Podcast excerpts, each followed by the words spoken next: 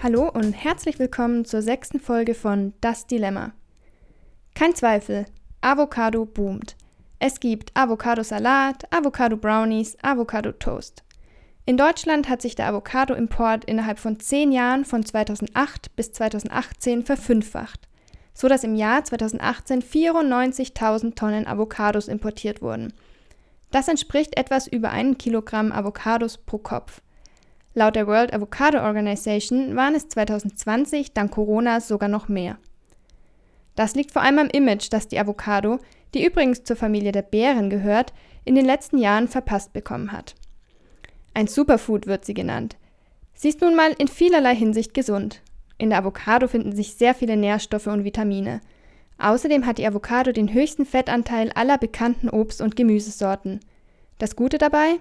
Es handelt sich vor allem um ungesättigte Fettsäuren, welche zum Beispiel das Herz-Kreislauf-System unterstützen. Lecker und gesund also. Und damit sind wir schon beim Dilemma, denn leider wachsen Avocados nicht bei uns und müssen deshalb einen weiten Weg zurücklegen, bis sie bei uns ankommen. Einige Avocados in unseren Supermärkten kommen aus Israel oder Spanien. Die meisten jedoch stammen aus Südafrika, Chile, Peru oder Mexiko. Wofür die Avocado auch bekannt ist, ist ihr Wasserverbrauch. 1000 bis 1500 Liter werden für ein Kilogramm Avocados benötigt.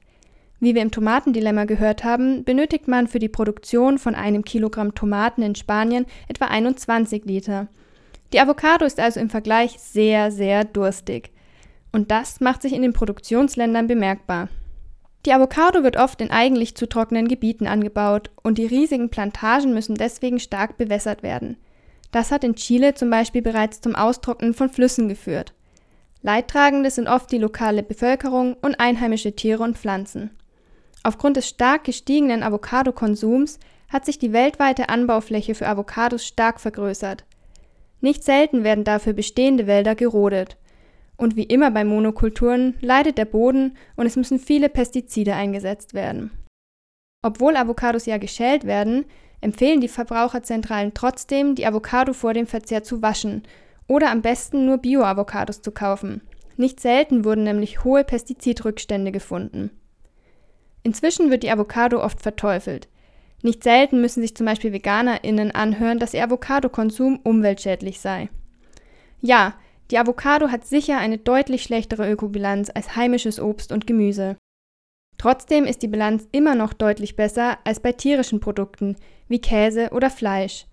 Ein Kilogramm Käse zum Beispiel hat einen Wasserverbrauch von 4000 Litern und bei einem Kilogramm Rindfleisch kommt man auf 15.000 Liter Wasser. Das ist mindestens die zehnfache Menge von einem Kilogramm Avocado. Die CO2-Emissionen sind beim Rindfleisch sogar 24 mal so hoch wie bei den Avocados. Wer also trotzdem Avocado-Fan bleiben möchte, kann darauf achten, Avocados aus Europa zu kaufen. Damit verringert sich zumindest der Transportweg. Wie auch bei anderen Produkten ist eine Avocado, die Bio und Fairtrade ist, sicherlich besser als eine Avocado ohne Label, auch wenn das die Ökobilanz und die soziale Bilanz nicht komplett rettet. Eine relativ neue Option ist Crowdfarming. Dabei bezieht man eine meist größere Menge an Avocados oder anderen Früchten direkt von den LandwirtInnen und kann diese somit direkt unterstützen. Wer auf die vielen guten Nährstoffe in der Avocado nicht verzichten möchte, aber trotzdem eine umweltschonendere Alternative sucht, der kann auf Nüsse zurückgreifen.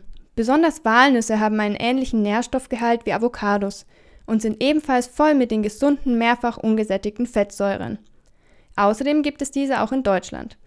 Das gleiche gilt für Leinsamen. Auch Oliven und Olivenöl haben ähnliche Bestandteile wie die Avocado. Sie enthalten nämlich Ölsäure. Das ist die einfach ungesättigte Fettsäure, die sich auch in der Avocado befindet. Kommen wir zum Fazit. Ja, die Avocado hat eine schlechte Ökobilanz, vor allem aufgrund der langen Transportwege und des sehr hohen Wasserverbrauchs.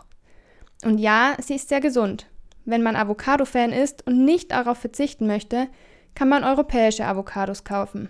Wenn möglich aus Bioanbau. Wenn man auch offen für Alternativen ist, lässt sich die Avocado, zumindest was die Nährstoffe angeht, ganz gut durch heimische Walnüsse und Leinöl ersetzen. Danke fürs Zuhören und bis zum nächsten Mal.